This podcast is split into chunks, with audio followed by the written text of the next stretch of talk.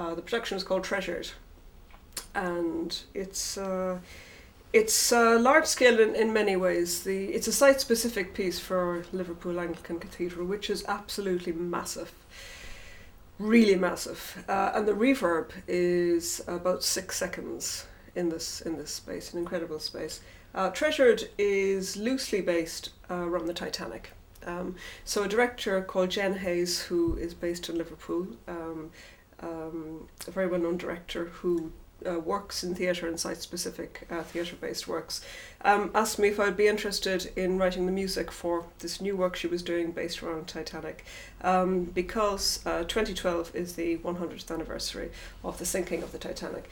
And to be honest, I had no interest initially because I uh, didn't really feel I had anything to uh, add to the Titanic story, you know, and uh, it's it's not my normal uh, thing to to uh, to to go with something that's so so in the public domain, so known, so so commented on by so many people already, you know, but um.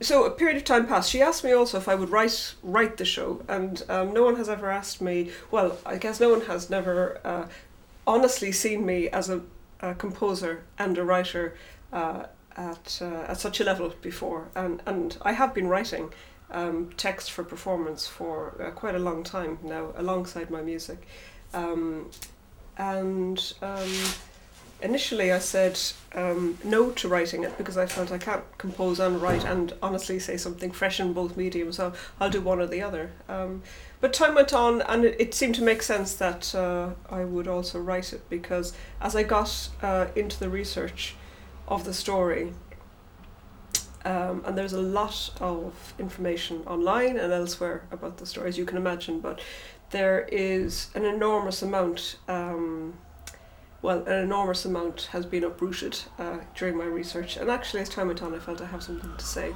on this. I have an angle. There's something I'd like to bring to light on the Titanic story. I started with this myth that is a myth, you know, that the um, that the the Titanic band continued to play music uh, nearer my God to thee as the Titanic sank, um, which is a myth, you know, and I guess that was the starting point I, because that's always niggled me. And maybe in reference to um, James Cameron's movie, uh, for me it's a very um, exceptionally sentimental and manipulative memory and particular myth too uh, propagates. So um, that's the first thing I did. I started looking into um, the, the band of musicians and reading the transcripts from the hearings that took place in uh, the States and in Britain um, after the sinking of the Titanic. And that unearthed a whole load of, of interesting um, uh, pieces of information. So um, the angle I've taken is um, it's multifaceted because I what I didn't want to do is write a play about the Titanic, um, be, because quite simply I don't have an interest in telling a, um, a straight linear story about people who took that journey. Um, so the work is in three different sections, and the first is about simply it's about journeying. It's about the beginning of ideas, man, an idea, an ambition, um, and scope. Myth making is a big part of it. Um, the, the, the, the and, and, and why we have um, a necessity to make myths, why, why myths make better tr- truths than the actual truth, you know, why it's necessary to build on angles, latch onto stories, things that make us feel something or that reassures that humanity is either okay or not, you know. Um, so they're the things I wanted to do, uh, to research and to bring out in this. So um, because I'm a composer and a writer, what uh, my approach has been um, is where music is is sufficient um, uh, to communicate what it is I'm trying to say. I let music do that, and when words are necessary, words are employed. Um, what I didn't want to do is meet anyone's expectations. You know, when people um, imagine Titanic and imagine a production based around the Titanic. I would say this is a production based around the ideas around the Titanic, yeah. um, aftermaths, um, rewriting of history, etc., and the fact that we're only hundred years on. You know, um, it's not that long actually uh, in the grand scheme of things. Um, there is something about not wanting, and I feel this all the time. I mean, I've always felt like this as a composer, not giving the audience what they expect ever um, because there's something about complacency that, that worries me um, in, in every facet of art, not just music making, in, in theatre as well, particularly. Um, and so I, I did the opposite to what I thought people would expect, which would be big.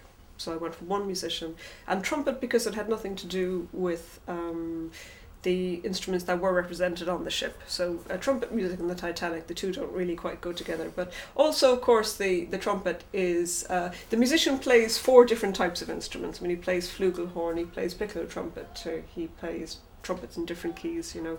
Um, and he used a lot of different techniques. So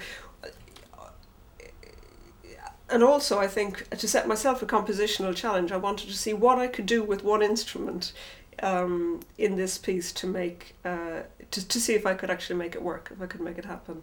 Um, because the uh, reverb is six seconds long, um, the instrument never sounds as lonely as you might expect. You know, it plays with itself because of the architecture of the cathedral. No sound travels in any one direction for very long. Things keep bouncing off.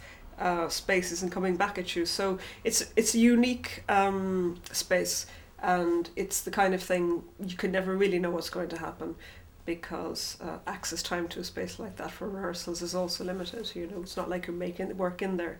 Um, I think one instrument is sufficient to say what needs to be said. There is a recorded uh, score which is for brass quintet, and um, my thinking behind that was uh, that uh, you have a brass a brass quintet who are um, ghosts, or um, memories, are part of the wreckage, are part of uh, the the underworld, um, but only one survives for the live um, reiteration of the ideas in the piece.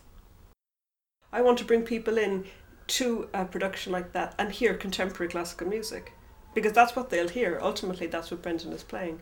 But because of what they'll see and because of what they'll be hearing in terms of text, and because the venue itself will be representing the Titanic in a sense, um, they will be doing um, something that I've been interested in, in a long time, taking contemporary music and putting it in a completely different context where they don't question it. It's a bit like uh, film scores from the you know 30s, 40s, 50s.